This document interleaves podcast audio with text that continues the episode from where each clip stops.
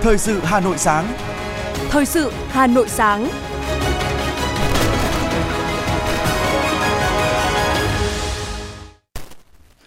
Kính chào quý vị và các bạn. Mời quý vị và các bạn cùng theo dõi chương trình thời sự sáng nay, thứ Bảy ngày 23 tháng 9 năm 2023. Chương trình có những nội dung chính sau đây. Chủ tịch nước Võ Văn Thưởng thăm hỏi bà con bị ảnh hưởng bởi lũ quét tại xã Liên Minh, tỉnh Lào Cai. Ngân hàng Nhà nước phát hành gần 10.000 tỷ đồng tín phiếu. Thông xe toàn tuyến đường nối cao tốc Nội Bài, Lào Cai đi Sapa. Đã có ca tử vong vì bệnh Whitmore, Bộ Y tế khuyến cáo các biện pháp phòng bệnh. Phần tin thế giới có những sự kiện nổi bật. Triều Tiên họp Bộ Chính trị sau chuyến thăm Nga của Chủ tịch Kim Jong-un. Thêm công ty bất động sản Trung Quốc tuyên bố phá sản. Và sau đây là nội dung chi tiết. Thưa quý vị và các bạn, chiều tối qua, Chủ tịch nước Võ Văn Thưởng đã tới động viên, thăm hỏi bà con bị ảnh hưởng bởi lũ quét tại xã Liên Minh, nơi bị thiệt hại nặng nề nhất của tỉnh Lào Cai. Ước tính đợt mưa lũ này đã làm ít nhất 14 người thiệt mạng, mất tích và bị thương ở Lào Cai. Chỉ riêng tại xã Liên Minh, nơi Chủ tịch nước đến thăm, có tới 5 người thiệt mạng và 2 người mất tích hiện vẫn chưa tìm được. Chủ tịch nước Võ Văn Thưởng gửi lời chia buồn sâu sắc tới những gia đình có người bị thiệt mạng ở khu vực suối Nậm Than và Nậm Pá và những hộ có người mất tích chưa tìm thấy, mong bà con sớm vượt qua khó khăn và ổn định cuộc sống. Chủ tịch nước Võ Văn Thưởng đề nghị chính quyền địa phương tiếp tục huy động lực lượng tìm kiếm cứu nạn, động viên giúp đỡ các gia đình bị nạn và thống kê thiệt hại để khẩn trương hỗ trợ bà con sau lũ. Ngày 22 tháng 9, Văn phòng Ủy ban nhân dân thành phố Hà Nội ban hành thông báo kết luận của Chủ tịch Ủy ban nhân dân thành phố Trần Sĩ Thanh tại hội nghị trực tuyến triển khai công điện của Thủ tướng Chính phủ, điện mật của Bộ Công an, công điện của Ủy ban nhân dân thành phố về việc tăng cường công tác phòng cháy, chữa cháy đối với loại hình nhà ở nhiều căn hộ, thường gọi là chung cư mini trên địa bàn thành phố. Việc triển khai kế hoạch số 234 của Ủy ban nhân dân thành phố về tổng kiểm tra, giả soát loại hình nhà ở nhiều căn hộ, cơ sở kinh doanh dịch vụ cho thuê trọ trên địa bàn thành phố, Chủ tịch Ủy ban nhân dân thành phố yêu cầu công tác kiểm tra, xử lý vi phạm phải được triển khai quyết liệt, toàn diện, công khai, minh bạch, bảo đảm khách quan và tuân thủ theo đúng quy định của pháp luật trên nguyên tắc, không có vùng cấm, không có ngoại lệ. Quá trình kiểm tra phải đảm bảo hạn chế đến mức thấp nhất ảnh hưởng đến sinh hoạt của người dân, coi trọng vai trò kiểm tra, giám sát của nhân dân, của các cơ quan thông tấn, báo chí đối với việc chấp hành pháp luật của chủ cơ sở, chủ hộ gia đình và người dân và công tác kiểm tra, xử lý của các cơ quan chức năng kiên quyết áp dụng các biện pháp xử phạt vi phạm hành chính, biện pháp khắc phục theo hậu quả đúng thẩm quyền, quy định. Chuyển hồ sơ sang cơ quan chức năng để điều tra, xử lý nếu có dấu hiệu vi phạm pháp luật hình sự. Chủ tịch Ủy ban nhân dân thành phố yêu cầu Sở Xây dựng, Sở Tài nguyên Môi trường cùng với Ủy ban nhân dân quận, huyện, thị xã tham mưu Ủy ban nhân dân thành phố xử lý dứt điểm các tồn tại đối với loại hình cơ sở chưa được nghiệm thu về phòng cháy, chữa cháy đã đưa vào sử dụng. Sở Công Thương, Tổng công ty Điện lực thành phố phối hợp chủ động tham mưu cho thành phố hướng dẫn, kiểm tra và xử lý nghiêm các vi phạm trong quản lý và sử dụng điện. Đối với việc đưa chương trình giáo dục phổ biến kiến thức, pháp luật về phòng cháy chữa cháy vào học đường, Ủy ban nhân dân thành phố yêu cầu giám đốc Sở Giáo dục và Đào tạo chỉ đạo triển khai 100% các cơ sở giáo dục trực thuộc trong năm học 2023-2024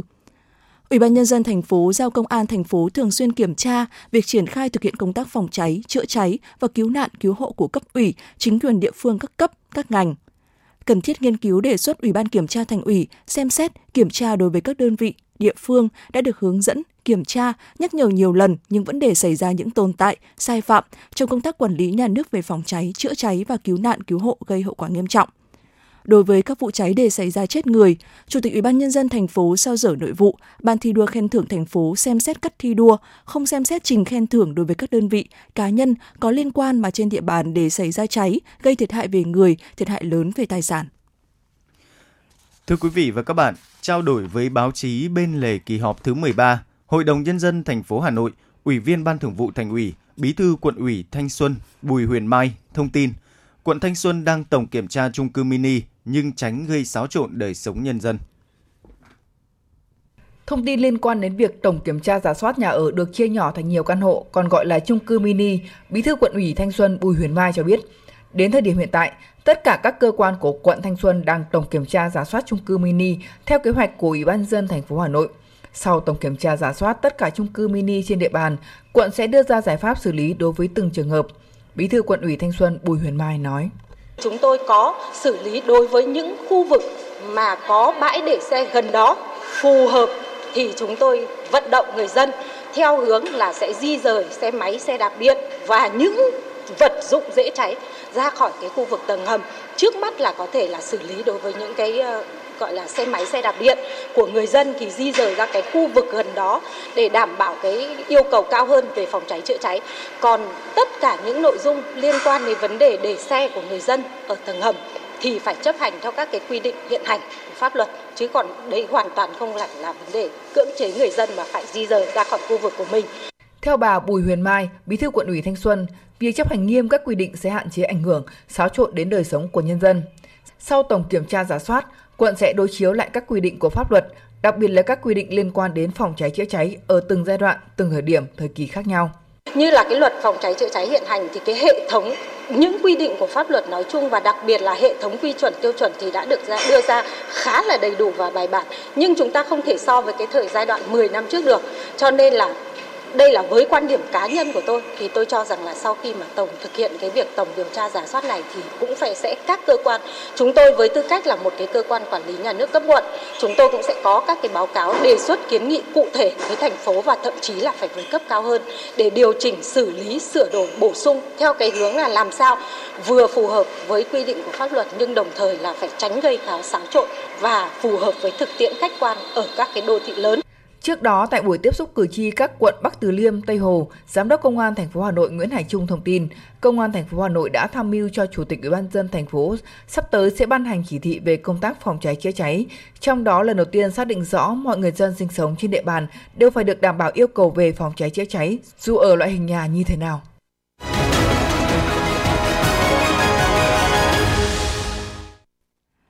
Thưa quý vị và các bạn, sau nhiều ngày điều trị, 10 nạn nhân vụ cháy trung cư mini quận Thanh Xuân điều trị tại bệnh viện Bạch Mai được xuất viện. Ngay sau đây, xin mời quý vị nghe phản ánh của phóng viên Hoa Mai. Gia đình anh Nguyễn Việt Hùng gồm 5 người. Dù may mắn thoát nạn, nhưng vụ cháy vừa qua là một biến cố quá lớn đối với anh và các thành viên khác. 10 ngày được điều trị tại bệnh viện cũng là 10 ngày cả năm thành viên trong gia đình anh nhận được sự quan tâm, động viên tận tình chu đáo của các y bác sĩ,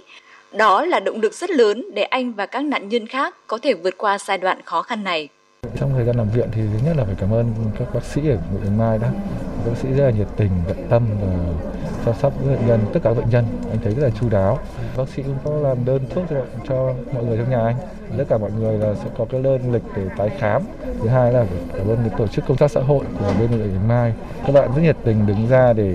làm cầu nối của các nhà hảo tâm với ờ, các bệnh nhân ở đây. Ngay sau khi tiếp nhận người bệnh đầu tiên vào dạng sáng ngày 13 tháng 9, Bệnh viện Bạch Mai đã kích hoạt hệ thống cấp cứu, tập trung mọi nguồn lực tham gia cấp cứu, xử lý cho người bệnh, đảm bảo đầy đủ vật tư, trang thiết bị y tế, thuốc để cấp cứu và điều trị người bệnh, thành lập tổ công tác đặc biệt hàng ngày giao ban, hội trần và xử lý các tình huống phát sinh. Có người suy hô hấp, sốc nặng, người co giật, bên cạnh đó là sốc tâm lý. Cả bệnh nhân và thân nhân đều có biểu hiện hoảng loạn bệnh viện đã cử các chuyên gia cấp cứu chống độc, hồi sức hàng đầu, tiến hành cấp cứu điều trị, ổn định tâm lý cho bệnh nhân. Phó giáo sư tiến sĩ Đào Xuân Cơ, giám đốc bệnh viện Bạch Mai cho biết, dù 10 người bệnh được xuất viện nhưng vẫn được bệnh viện tiếp tục theo dõi tái khám để người bệnh khỏe mạnh, yên tâm lao động và học tập. 10 bệnh nhân hôm nay thì với một cái sức khỏe khá tốt cả về thể chất và tâm lý thì à, sau khi mà chẩn đoán điều trị đặc biệt đã đánh giá bệnh nhân theo cái tiêu chí của các chuyên gia xây dựng lên đối với bệnh nhân ngộ độc khí CO. Về cơ bản thì à, hiện tại chúng tôi cũng khá an tâm khi cho các bệnh nhân lên ra viện. Tuy nhiên thì bệnh viện đã có cái kế hoạch khám, kiểm tra định kỳ và theo dõi dài cho các cái nạn nhân à, đã được ra viện. Những ngày qua, bệnh viện Bạch Mai đã đảm bảo việc chăm lo đời sống, sức khỏe tinh thần cho người bệnh. Bệnh viện không thu bất kỳ chi phí nào của người bệnh cũng như các phụ phí sinh hoạt khác của người nhà người bệnh trong thời gian nằm viện. Hiện tại, bệnh viện còn điều trị cho 21 bệnh nhân, trong đó có 19 trường hợp cần theo dõi thêm, một người chấn thương gót chân và một nạn nhân nặng đang nằm ở khoa hồi sức tích cực là một chiến sĩ biên phòng. Phó giáo sư tiến sĩ Đào Xuân Cơ cũng cho biết, bệnh viện quyết tâm tối đa nhất để cứu sống chiến sĩ này và đến nay các thông số của bệnh nhân đang được kiểm soát nhưng ý thức chưa tỉnh. Hiện các bác sĩ đang cố gắng cai máy thở phục hồi chức năng sớm nhất cho người bệnh. Các bệnh nhân còn lại một vài ngày tới cũng sẽ được ra viện.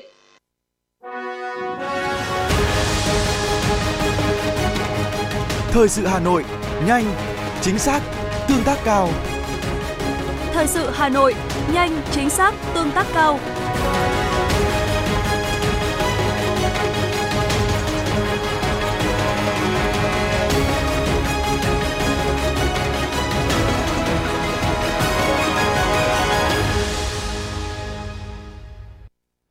Chuyển sang một số thông tin kinh tế. Sau khoảng 15 tuần không phát sinh nghiệp vụ trên thị trường mở, ngày 21 tháng 9 năm 2023, Ngân hàng Nhà nước đã hút gần 10.000 tỷ đồng ra khỏi hệ thống thông qua kênh tín phiếu. Cụ thể, Ngân hàng Nhà nước đã chào thầu tín phiếu kỳ hạn 28 ngày với 9.995 tỷ đồng trúng thầu, lãi suất ở mức 0,69% một năm. Thời gian ghi nhận đơn dự thầu vào lúc 13 giờ 45 phút ngày 21 tháng 9 và đóng thầu vào lúc 15 giờ cùng ngày. Phương thức thanh toán lãi là một lần đầu kỳ. Ngày đến hạn thanh toán của lô tín phiếu trên là ngày 19 tháng 10 năm 2023. Đây là đợt phát hành tín phiếu đầu tiên của Ngân hàng Nhà nước kể từ ngày 10 tháng 3 năm 2023 và động thái này diễn ra trong bối cảnh thanh khoản hệ thống ngân hàng đang ở trạng thái dư thừa. Theo các chuyên gia kinh tế, việc phát hành tín phiếu của Ngân hàng Nhà nước được xem là phù hợp trong bối cảnh thanh khoản hệ thống đang dư thừa. Việc này cũng được kỳ vọng sẽ giảm áp lực lên tỷ giá trong thời gian tới. Lãi suất huy động của nhiều ngân hàng liên tục được điều chỉnh giảm trong thời gian qua, kéo lãi suất hầu hết của các kỳ hạn xuống dưới 7% trên một năm thay vì ngưỡng từ 9 đến 10% trên một năm như hồi đầu năm. Lãi suất cho vay cũng đang dần thu hẹp khoảng cách với hàng loạt các gói tín dụng ưu đãi được tung ra – có gói lãi suất từ 5,5 đến 7,5% trên một năm, giảm từ 2 đến 3% điểm phần so với đầu quý đầu năm. Thống đốc Ngân hàng Nhà nước Nguyễn Thị Hồng khẳng định, Ngân hàng Nhà nước và các ngành ngân hàng sẽ luôn chia sẻ những khó khăn của doanh nghiệp. Thống đốc đề nghị các ngân hàng giả soát, thủ tục hành chính rút ngắn thời gian tiếp cận vốn cho doanh nghiệp, tiết giảm chi phí, giảm lãi suất, cơ cấu lại thời hạn trả nợ, tham mưu để có thể điều chỉnh tháo gỡ khó khăn của doanh nghiệp, đồng thời đảm bảo an toàn hệ thống, về phía các doanh nghiệp, thống đốc nhấn mạnh cần chủ động phối hợp với các tổ chức tín dụng cung cấp đầy đủ, minh bạch thông tin về tình hình tài chính, hoạt động doanh nghiệp để có giải pháp hỗ trợ phù hợp, kịp thời. Tháng 8 năm 2023, kim ngạch xuất khẩu hàng hóa tăng 9%, đánh dấu tháng tăng trưởng thứ tư liên tiếp. Tính chung tháng 8, tính chung 8 tháng, kim ngạch xuất khẩu hàng hóa đạt trên 228 tỷ đô la Mỹ, giảm gần 10% so với cùng kỳ năm trước nhưng dấu hiệu phục hồi thấy rõ khi tính riêng tháng 8, kim ngạch xuất khẩu hàng hóa tăng 9%, đánh dấu tháng tăng trưởng thứ tư liên tiếp. Đáng chú ý hai nhóm hàng rau quả, phương tiện vận tải và phụ tùng có mức tăng trưởng kim ngạch hơn 1 tỷ đô la Mỹ. Bộ Công Thương dự báo hoạt động xuất nhập khẩu sẽ tiếp tục khởi sắc do được hỗ trợ bởi những yếu tố lạm phát có xu hướng hạ nhiệt tại các nền kinh tế lớn như Mỹ, châu Âu, tồn kho tại các nước đang giảm dần – trong khi đó, nhu cầu tiêu thụ hàng hóa cũng thường tăng cao vào dịp cuối năm. Theo dữ liệu lớn của bất động sản.com.vn, tháng 8 năm 2023, nhu cầu tìm mua bất động sản toàn quốc tăng trung bình 5% so với tháng 7. Lượng tin đăng bán bất động sản cũng tăng 2%. Như vậy, thị trường đã có 2 tháng liên tiếp chứng kiến nhu cầu tìm kiếm và lượng tin đăng bán bất động sản đều tăng. Đáng chú ý, trong tháng 8 của năm nay, tại thị trường Hà Nội, đất nền là loại hình có nhu cầu tìm mua tăng cao nhất, tăng 12% so với tháng liền trước. Trung cư, nhà riêng, nhà mặt phố, biệt thự Hà Nội cũng có mức độ quan tâm tăng từ 7 đến 9%. Tuy nhiên, lượt tìm kiếm đất dự án lại giảm 7% so với tháng 7, cho thấy loại hình này cần nhiều thời gian hơn để phục hồi.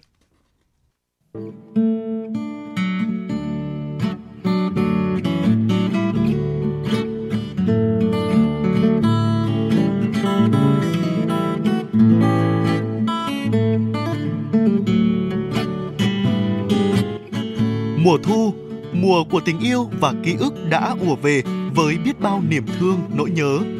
Chương trình Dòng Thời gian, bài ca đi cùng năm tháng số 6 với chủ đề Thu ca của Đài Hà Nội sẽ cùng quý vị bước vào một không gian nồng nàn, trữ tình và sâu lắng của mùa thu với những ca khúc hay nhất của nền âm nhạc Việt Nam – Chương trình Dòng Thời gian, bài ca đi cùng năm tháng số 6 với chủ đề Thu ca sẽ được phát sóng trực tiếp trên kênh 1 truyền hình, sóng phát thanh FM 96 và các nền tảng số của Đài Hà Nội vào 20 giờ ngày 24 tháng 9 năm 2023. Mời quý vị và các bạn đón nghe.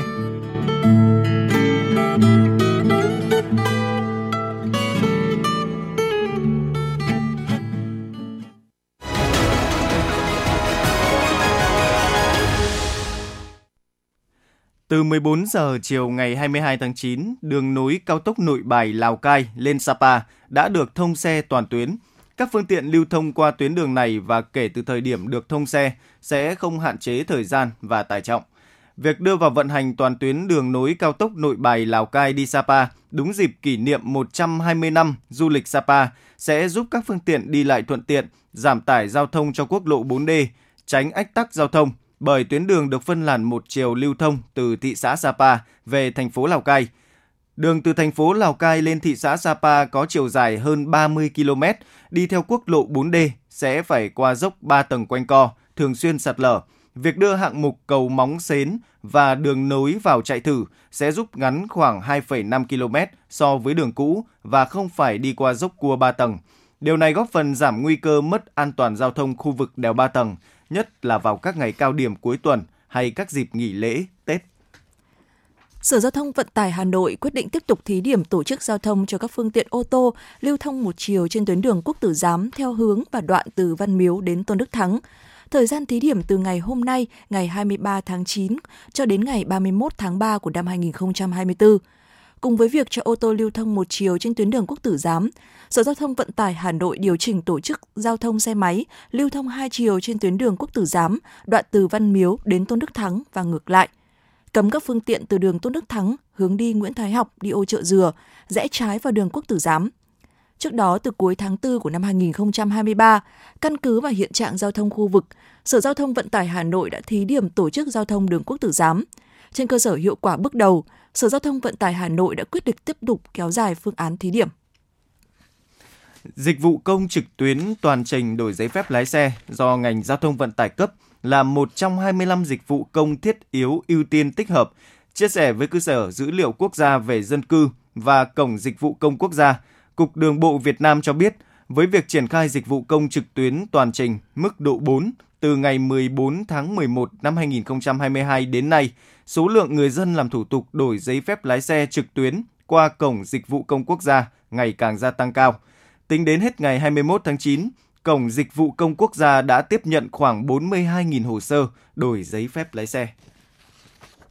Tại Việt Nam, bệnh Whitmore được phát hiện lần đầu vào năm 1925, sau đó xuất hiện rải rác qua các năm tại một số địa phương và các ca bệnh gần đây nhất được phát hiện tại Đắk Lắk, Thanh Hóa. Trong đó đã có trường hợp bệnh tử vong.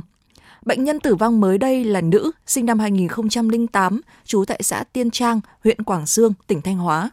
Theo Cục Y tế Dự phòng Bộ Y tế, hiện chưa có vaccine phòng bệnh Whitmore. Các biện pháp phòng bệnh chủ yếu là đảm bảo vệ sinh cá nhân, vệ sinh môi trường, sử dụng bảo hộ lao động khi làm việc tiếp xúc với đất, bùn, nước bị nhiễm khuẩn hoặc môi trường không đảm bảo vệ sinh, vệ sinh diệt khuẩn vết rách da, chảy xước hoặc bị bỏng nhiễm bẩn và thực hiện ăn chín, uống chín. Khi nghi ngờ nhiễm bệnh, cần đến cơ sở y tế để được tư vấn, khám và phát hiện điều trị kịp thời.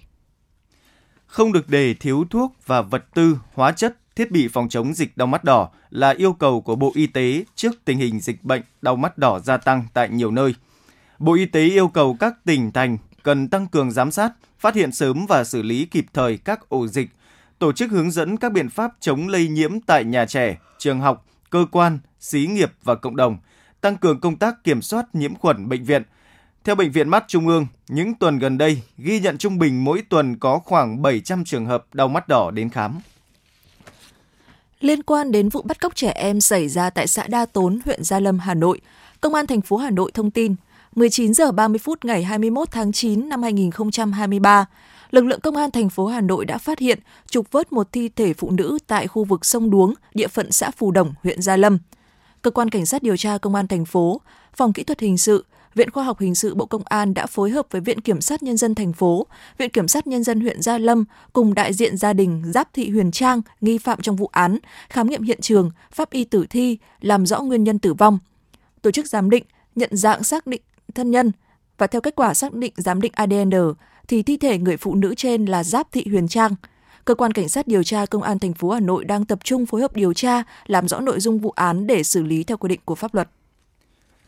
Trung tâm Dự báo Khí tượng Thủy văn Quốc gia cho biết, hiện nay trạng thái khí quyển và đại dương đang trong điều kiện El Nino. Dự báo trong 3 tháng tới, El Nino tiếp tục duy trì với xác suất khoảng 90 đến 95%. Những nghiên cứu trước đây cho biết, trong điều kiện El Nino, hầu hết các vùng trong cả nước nhiệt độ trung bình các tháng có xu thế cao hơn bình thường. Cùng với nắng nóng gia tăng, trong những năm El Nino, số đợt không khí lạnh ảnh hưởng đến nước ta ít hơn bình thường. Thống kê cho thấy số đợt không khí lạnh qua Hà Nội của các tháng trong năm chỉ bằng 70% so với trung bình nhiều năm.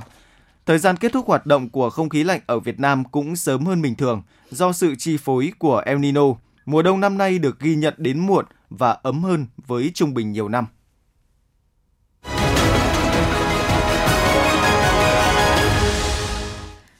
Xin chuyển sang phần tin thế giới. Hãng thông tấn chính thức Triều Tiên KCNA cho biết, Chủ tịch Kim Jong Un đã chủ trì cuộc họp Bộ Chính trị của Đảng Lao động Triều Tiên để thảo luận các biện pháp tiếp theo trong phát triển quan hệ với Nga. Tại cuộc họp, Chủ tịch Triều Tiên đã thông báo với Bộ Chính trị Đảng này về kết quả chuyến thăm Nga hồi tuần trước, thảo luận các biện pháp để nhằm thực hiện một cách thực tế và toàn diện các kết quả của chuyến thăm, cũng như là những biện pháp để mang tính xây dựng lâu dài để phát triển quan hệ với Nga – Nhà lãnh đạo Triều Tiên đồng thời nhấn mạnh sự cần thiết phải tăng cường liên lạc và hợp tác chặt chẽ giữa hai nước trong các lĩnh vực để nhằm mở rộng và phát triển hợp tác trong mọi lĩnh vực một cách toàn diện. Ngày 22 tháng 9, giới chức Nigeria cho biết một nhóm tay súng đã bắt cóc 35 người, gồm sinh viên và nhân viên của một trường đại học ở bang Zamfara, khu vực Tây Bắc nước này. Đây là vụ bắt cóc quy mô lớn đầu tiên liên quan đến sinh viên trong năm nay – trong những năm gần đây, các băng nhóm vũ trang đã gia tăng hoạt động ở khu vực Tây Bắc Nigeria, tiến hành các vụ bắt cóc đòi tiền chuộc, cướp bóc, phá hoại và sát hại dân thường. Lực lượng an ninh bản địa đã nỗ lực ngăn chặn các vụ này, song không đạt nhiều thành công. Sau cuộc họp trong hai ngày 21 và ngày 22 tháng 9, Hội đồng chính sách của Ngân hàng Trung ương Nhật Bản đã quyết định tiếp tục duy trì các biện pháp nới lỏng tiền tệ quy mô lớn hiện nay để nhằm giữ lãi suất ngắn hạn ở mức âm và lãi suất dài hạn ở mức 0% đồng. À, thời biên độ của biến động lãi suất dài hạn là 1% theo quyết định tại cuộc họp trước đó. Sau quyết định của Ngân hàng Trung ương Nhật Bản, các nhà phân tích đã đưa ra các kịch bản để Nhật Bản rút lui khỏi chính sách nới lỏng tiền tệ, bao gồm kịch bản về đạt được mục tiêu lạm phát và kịch bản về đạt được mục tiêu năng lượng. Theo báo cáo do Viện Nghiên cứu Fraser của Canada công bố, Singapore đã tăng một bậc xoán ngôi Hồng Kông Trung Quốc để trở thành nền kinh tế tự do nhất thế giới. Theo báo cáo của Viện Nghiên cứu Faster, những yếu tố khiến Hồng Kông bị tụt giảm thứ hạng bao gồm những rào cản pháp lý, chi phí kinh doanh tăng và việc bị giới hạn người lao động nước ngoài đã làm gia tăng chi phí lao động một trong những công ty bất động sản hàng đầu của Trung Quốc là Sunac China Holding vừa nộp đơn xin bảo hộ phá sản tại Mỹ. Ngay sau khi được các chủ nợ chấp thuận cơ cấu lại khoản nợ giá trị gần 10 tỷ đô la Mỹ, việc tham gia vào quá trình bảo hộ phá sản tại Mỹ có thể giúp Sunak đàm phán với các bên cho vay nước ngoài trong quá trình giải quyết khoản nợ của mình. Việc giá nhiên liệu liên tục tăng trong thời gian qua đang gây ra nhiều khó khăn cho các nền kinh tế châu Âu, buộc giới chức các nước phải tìm biện pháp ứng phó ngày 18 tháng 9, Bộ Tài chính Pháp đã công bố kế hoạch về việc cho phép các doanh nghiệp bán lỗ xăng dầu, tức là bán giá ra thấp hơn so với giá mua vào. Đây là một hoạt động đã bị cấm từ năm 1963 do lo ngại các nhà cung cấp lớn có thể loại bỏ các đối thủ cạnh tranh nhỏ hơn ra khỏi thị trường bằng việc đưa ra mức giá thấp giả tạo. Hạ viện và Thượng viện Ấn Độ vừa thông qua dự luật dành 33% số ghế trong Hạ viện và Hội đồng bang cho phụ nữ – Luật mới sẽ trao quyền đáng kể cho phụ nữ Ấn Độ thuộc mọi tầng lớp xã hội, giúp cải thiện bình đẳng giới trong lĩnh vực chính trị. Luật mới sẽ chính thức có hiệu lực vào năm 2029. Thái Lan dự kiến mở rộng quỹ sinh viên vay vốn cho tất cả người trưởng thành trong độ tuổi lao động. Đây là sự thay đổi đầu tiên kể từ khi quỹ được thành lập vào năm 1996 nhằm góp phần hỗ trợ các chương trình đào tạo kỹ năng và nâng cao tay nghề cho người lao động. Trong bối cảnh nước này đang phải đối mặt với tình trạng giả hóa dân số. Giám đốc Quỹ sinh viên vay vốn, ông Chinarong Kachapanan cho biết các khoản vay sẽ được cung cấp cho người dân Thái Lan từ 18 đến 65 tuổi nhằm hỗ trợ các chương trình nâng cao tay nghề và đào tạo kỹ năng trong các cơ sở giáo dục không chính quy vào cuối năm nay. Nhằm tạo điều kiện thuận lợi hơn nữa cho việc xin thị thực vào Trung Quốc, Bộ Ngoại giao Trung Quốc vừa tuyên bố đơn giản hóa mẫu đơn xin thị thực cho người nước ngoài đến Trung Quốc, rút ngắn thời gian điền mẫu đơn – theo bà Mao Ninh, người phát ngôn Bộ Ngoại giao Trung Quốc, mẫu đơn xin thị thực mới có thể truy cập trực tuyến trong ngày 20 tháng 9. Bộ Ngoại giao Trung Quốc sẽ tiếp tục tạo thuận lợi cho việc giao lưu giữa Trung Quốc và nước ngoài, phục vụ sự phát triển chất lượng cao và mở cửa cấp cao của Trung Quốc với thế giới bên ngoài.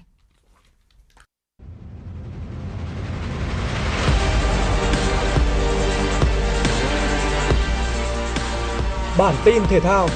Bản tin thể thao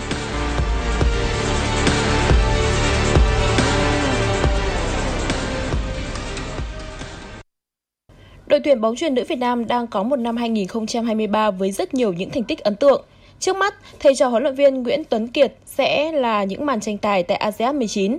Với phong độ cao ở thời điểm hiện tại, đội tuyển Việt Nam đã sẵn sàng cho giải đấu cấp châu lục. Quãng thời gian này, đội tuyển bóng chuyền nữ Việt Nam đang tập luyện tại Quảng Ninh để chuẩn bị cho ASEAN 19. Chủ công Trần Thị Thanh Thúy cũng đã trở lại hội quân cùng toàn đội từ Nhật Bản. Đây là sự bổ sung rất cần thiết nhằm lắp ghép đội hình tốt nhất. Ở giải đấu này, huấn luyện viên Nguyễn Tuấn Kiệt sẽ sử dụng những gương mặt đã gắn bó với nhau qua nhiều giải đấu trong năm như Thanh Thúy, Tú Linh, Kiều Trinh, Lâm Oanh hay Khánh Đăng.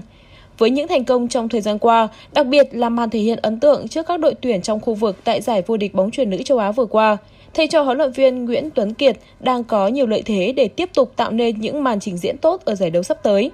Ở vòng bảng thứ nhất, đội tuyển Việt Nam sẽ đối đầu lần lượt với đội tuyển Nepal và tuyển Hàn Quốc. Trận đấu đầu tiên sẽ diễn ra với đội tuyển Nepal vào lúc 15 giờ 30 phút ngày 30 tháng 9. Đội tuyển U17 nữ Thái Lan bước vào lượt trận thứ hai bảng A, vòng loại thứ hai U17 nữ châu Á gặp Ấn Độ. Sau thắng lợi tương bừng 6-0 trước Iran ngày ra quân, các cô gái Thái Lan tràn đầy tự tin hướng đến 3 điểm tiếp theo. Được đánh giá cao hơn đối thủ, cùng với lợi thế sân nhà, U17 nữ Thái Lan nhanh chóng nhập cuộc chủ động và thể hiện sự lấn lướt trước U17 nữ Ấn Độ khi tạo ra nhiều pha dứt điểm nguy hiểm. Sau nhiều cơ hội bị bỏ lỡ, U17 nữ Thái Lan được hưởng quả phạt đền ở phút 17. Trên chấm 11 m, Morong đã không mắc sai lầm nào để mở tỷ số trận đấu. Chỉ 2 phút sau, cách biệt đã được nhân đôi với cú sút phạt đẹp mắt của Chai Mulawong. Đến phút 27, Thái Lan lần thứ hai được hưởng quả phạt đền sau tình huống phạm lỗi của Ấn Độ. Lần này, Madison Jack Castin là người nâng tỷ số lên 3-0 và khép lại 45 phút thi đấu đầu tiên. Sang hiệp 2, đội tuyển U17 nữ Thái Lan vẫn là những người kiểm soát hoàn toàn thế trận. Phút 71, Madison có cú đúp cho riêng mình, qua đó khép lại thắng lợi 4-0 cho U17 nữ Thái Lan. Kết quả này giúp Thái Lan trở thành đại diện đầu tiên của Đông Nam Á vượt qua vòng loại thứ hai U17 nữ châu Á.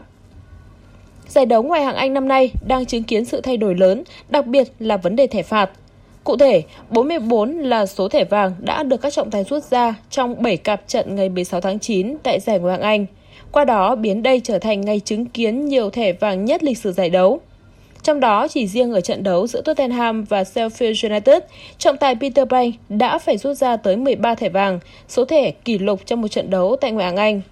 Việc những cơn mưa thẻ phạt xuất hiện thường xuyên là điều đã được nhiều chuyên gia dự đoán ngay trước khi mùa giải năm nay khởi tranh. Do đó, các trọng tài được khuyến khích xử phạt nặng tay hơn với các tình huống cầu thủ cố tình câu giờ hoặc bày tỏ thái độ không đúng mực. Việc này vô hình chung cũng khiến trận đấu kéo dài hơn trước rất nhiều. Câu lạc bộ bóng rổ Dallas Mavericks đang chuẩn bị một lời đề nghị gia hạn hợp đồng mới dành cho Luka Doncic. Theo đó, cầu thủ người Slovenia sẽ được hưởng mức lương trung bình là 70 triệu đô la Mỹ mỗi năm trong thời hạn 5 năm và trở thành cầu thủ được trả lương cao nhất trong lịch sử của NBA.